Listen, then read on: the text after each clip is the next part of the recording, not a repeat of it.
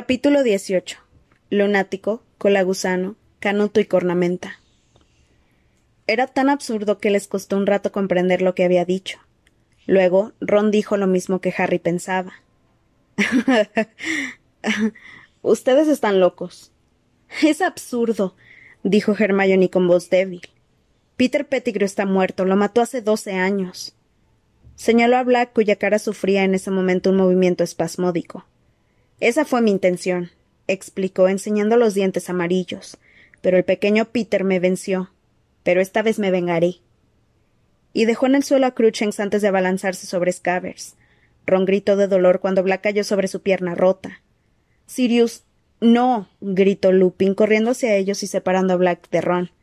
—Espérate. No puedes hacerlo así. Tienen que comprender. Tenemos que explicarles las cosas. —Podemos explicarlo después —dijo Black, intentando desprenderse de Lupin y dando un zarpazo al aire para atrapar a Scabbers, que gritaba como un cochinillo y arañaba a Ron en la cara y en el cuello tratando de escapar. —Tienen derecho a saberlo todo —jadeó Lupin, sujetando a Black. —Es la mascota de Ron. Hay cosas que ni siquiera yo comprendo. Y Harry... Tienes que explicarle la verdad a Harry, Sirius. Black dejó de forcejear, aunque mantuvo los hundidos ojos fijos en Scabbers, a la que Ron protegía con sus manos arañadas, mordidas y manchadas de sangre.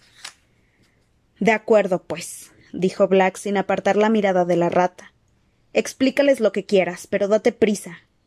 Quiero cometer el asesinato por el que fui encerrado, Remus.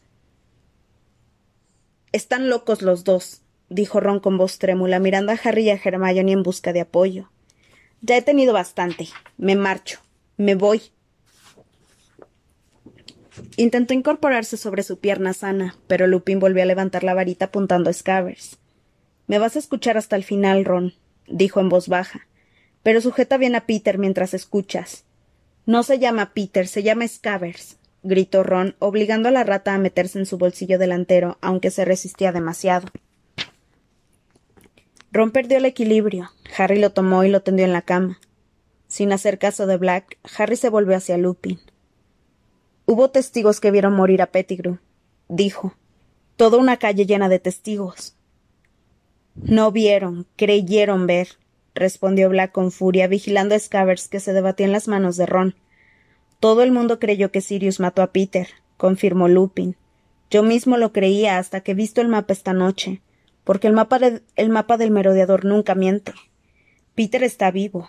Ron lo tiene entre las manos, Harry. Harry bajó la mirada hacia Ron y al encontrarse sus ojos se entendieron sin palabras. Indudablemente Black y Lupin estaban locos. Nada de lo que decían tenía sentido. ¿Cómo iba Scabbers a ser Peter Pettigrew? Azkaban debía de haber trastornado a Black después de todo, pero... ¿por qué Lupin le seguía la corriente? Entonces habló Hermione con una voz temblorosa que pretendía parecer calmada, como si quisiera que el profesor Lupin recobrara la sensatez. —Pero, profesor Lupin, Scabbers no puede ser Pettigrew.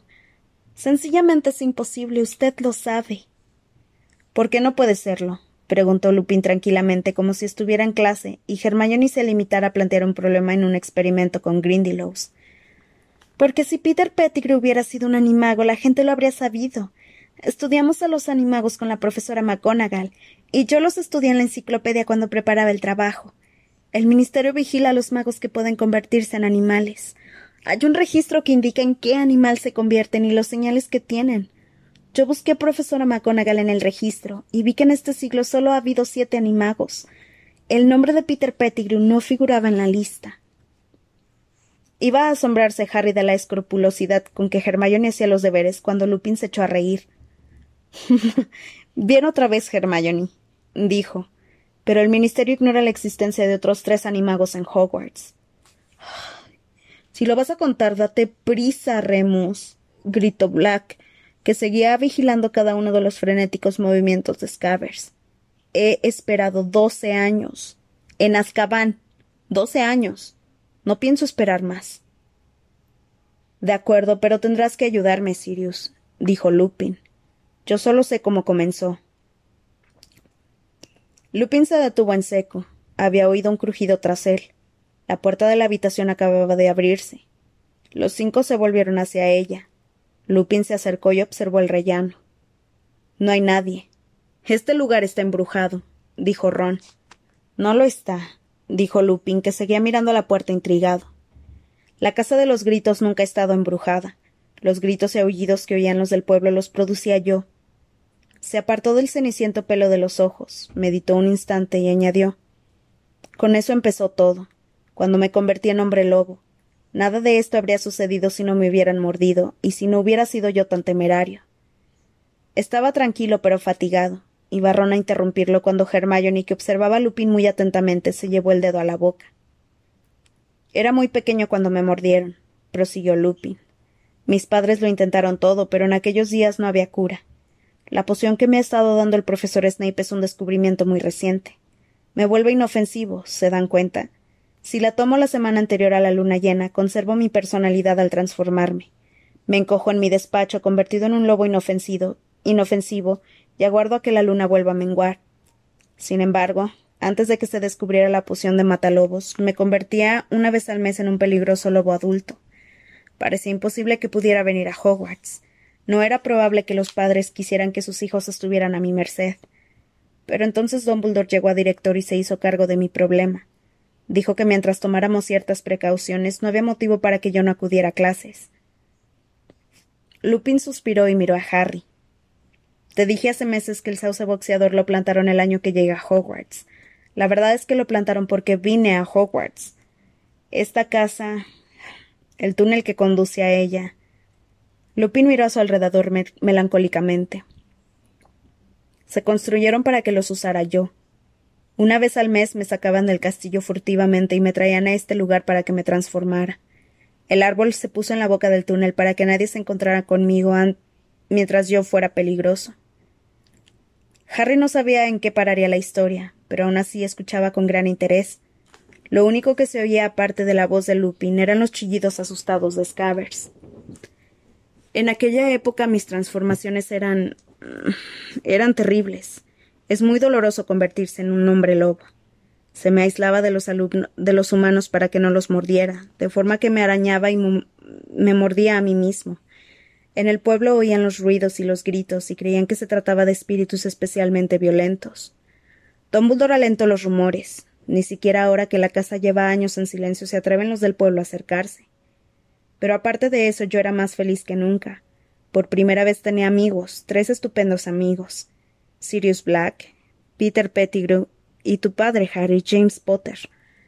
Mis 3 amigos no podían dejar de darse cuenta de mis desapariciones mensuales. Yo inventaba historias de todo tipo. Les dije que mi madre estaba enferma y que tenía que ir a casa a verla. Me aterrorizaba que pudieran abandonarme cuando descubrieran lo que yo era. Pero al igual que tú, Hermione, averiguaron la verdad. Y no me abandonaron, por el contrario. Convirtieron mis metamorfosis no solo en soportables, sino en los mejores momentos de mi vida. Se hicieron animagos. ¿Mi padre también? Preguntó Harry atónito. Sí, claro, respondió Lupin. Les costó 3 años averiguar cómo hacerlo. Tu padre y Sirius eran los alumnos más inteligentes del colegio, y tuvieron suerte porque la transformación en animago puede salir fatal. Es la razón por la que el ministerio vigila estrechamente a los que lo intentan. Peter necesitaba toda la ayuda que pudiera obtener de James y Sirius. Finalmente en quinto lo lograron. Cada cual tuvo la posibilidad de convertirse a voluntad en un animal diferente. —¿Pero en qué le benefició a usted eso? —preguntó Hermione con perplejidad. —No podían hacerme compañía como seres humanos, así que me la hacían como animales —explicó Lupin—. Un licántropo solo es peligroso para las personas. Cada mes abandonaban a hurtadillas el castillo bajo la capa invisible de James. Peter, como era el más pequeño, podía deslizarse bajo las ramas del sauce y tocar el nudo que las dejaba inmóviles. Entonces pasaban por el túnel y se reunían conmigo. Bajo su influencia yo me volvía menos peligroso. Mi cuerpo seguía siendo de lobo, pero mi mente parecía más humana mientras estaba con ellos. —¡Date prisa, Remus! —gritó Black, que seguía mirando a Scabbers con una horrible expresión de avidez. —¡Ya llegó, Sirius! ¡Ya llegó! Al transformarnos se nos abrían posibilidades emocionantes. Abandonábamos la casa de los gritos y vagábamos de noche por los terrenos del colegio y por el pueblo. Sirius y James se transformaban en animales tan grandes que eran capaces de tener a raya a un licántropo. Dudo que ningún alumno de Hogwarts haya descubierto nunca tantas cosas sobre el colegio como nosotros. Y de esa manera llegamos a trazar el mapa del merodeador, y lo firmamos con nuestros apodos. Sirius era Canuto, Peter Colagusano y James Cornamenta. —¿Qué animal? —comenzó Harry, pero Hermione lo interrumpió. —Aún así era peligroso. Andar por ahí en la oscuridad con un licántropo. ¿Qué habría ocurrido si hubiera, no lo sé, burlado a los otros y mordido a alguien? —Ese es un pensamiento que aún me carcome —respondió Lupin en tono de lamentación—. Estuve a punto de hacerlo muchas veces. Luego nos reíamos. Éramos jóvenes e irreflexivos, estúpidos por no decir otra cosa.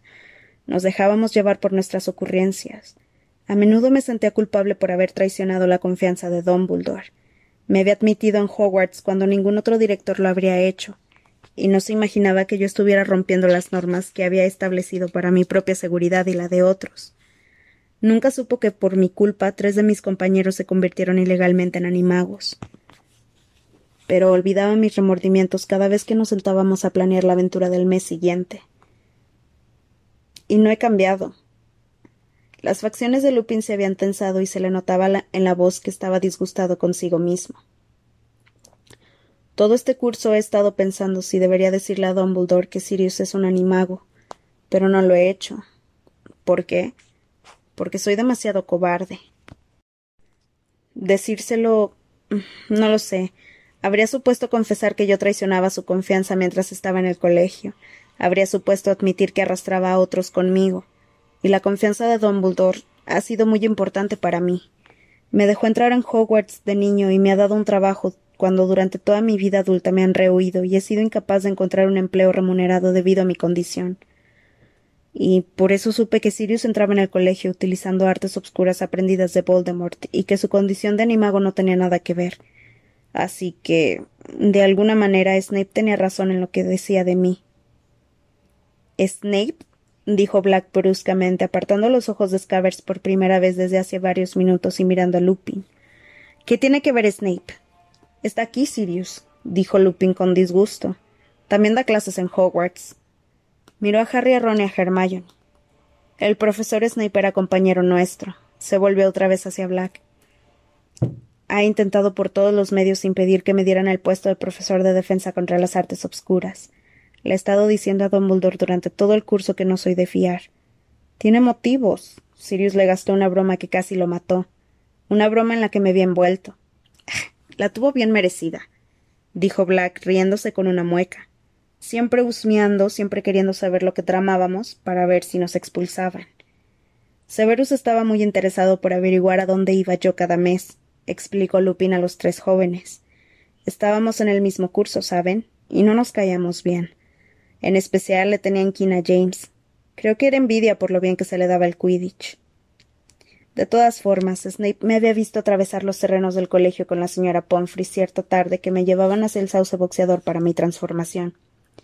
Sirius pensó que sería divertido contarle a Snape que para entrar detrás de mí bastaba con apretar el nudo del árbol con un palo largo. Bueno, Snape, como es lógico, lo hizo. Si hubiera llegado hasta aquí, se habría encontrado con un licántropo completamente transformado.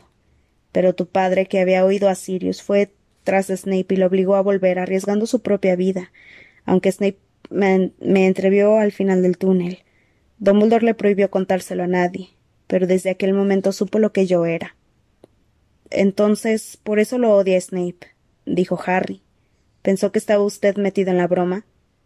—Exactamente —admitió una voz fría y burlona que provenía de la pared, a espaldas de Lupin. Severus Snape se desprendió de la capa invisible y apuntó a Lupin con la varita.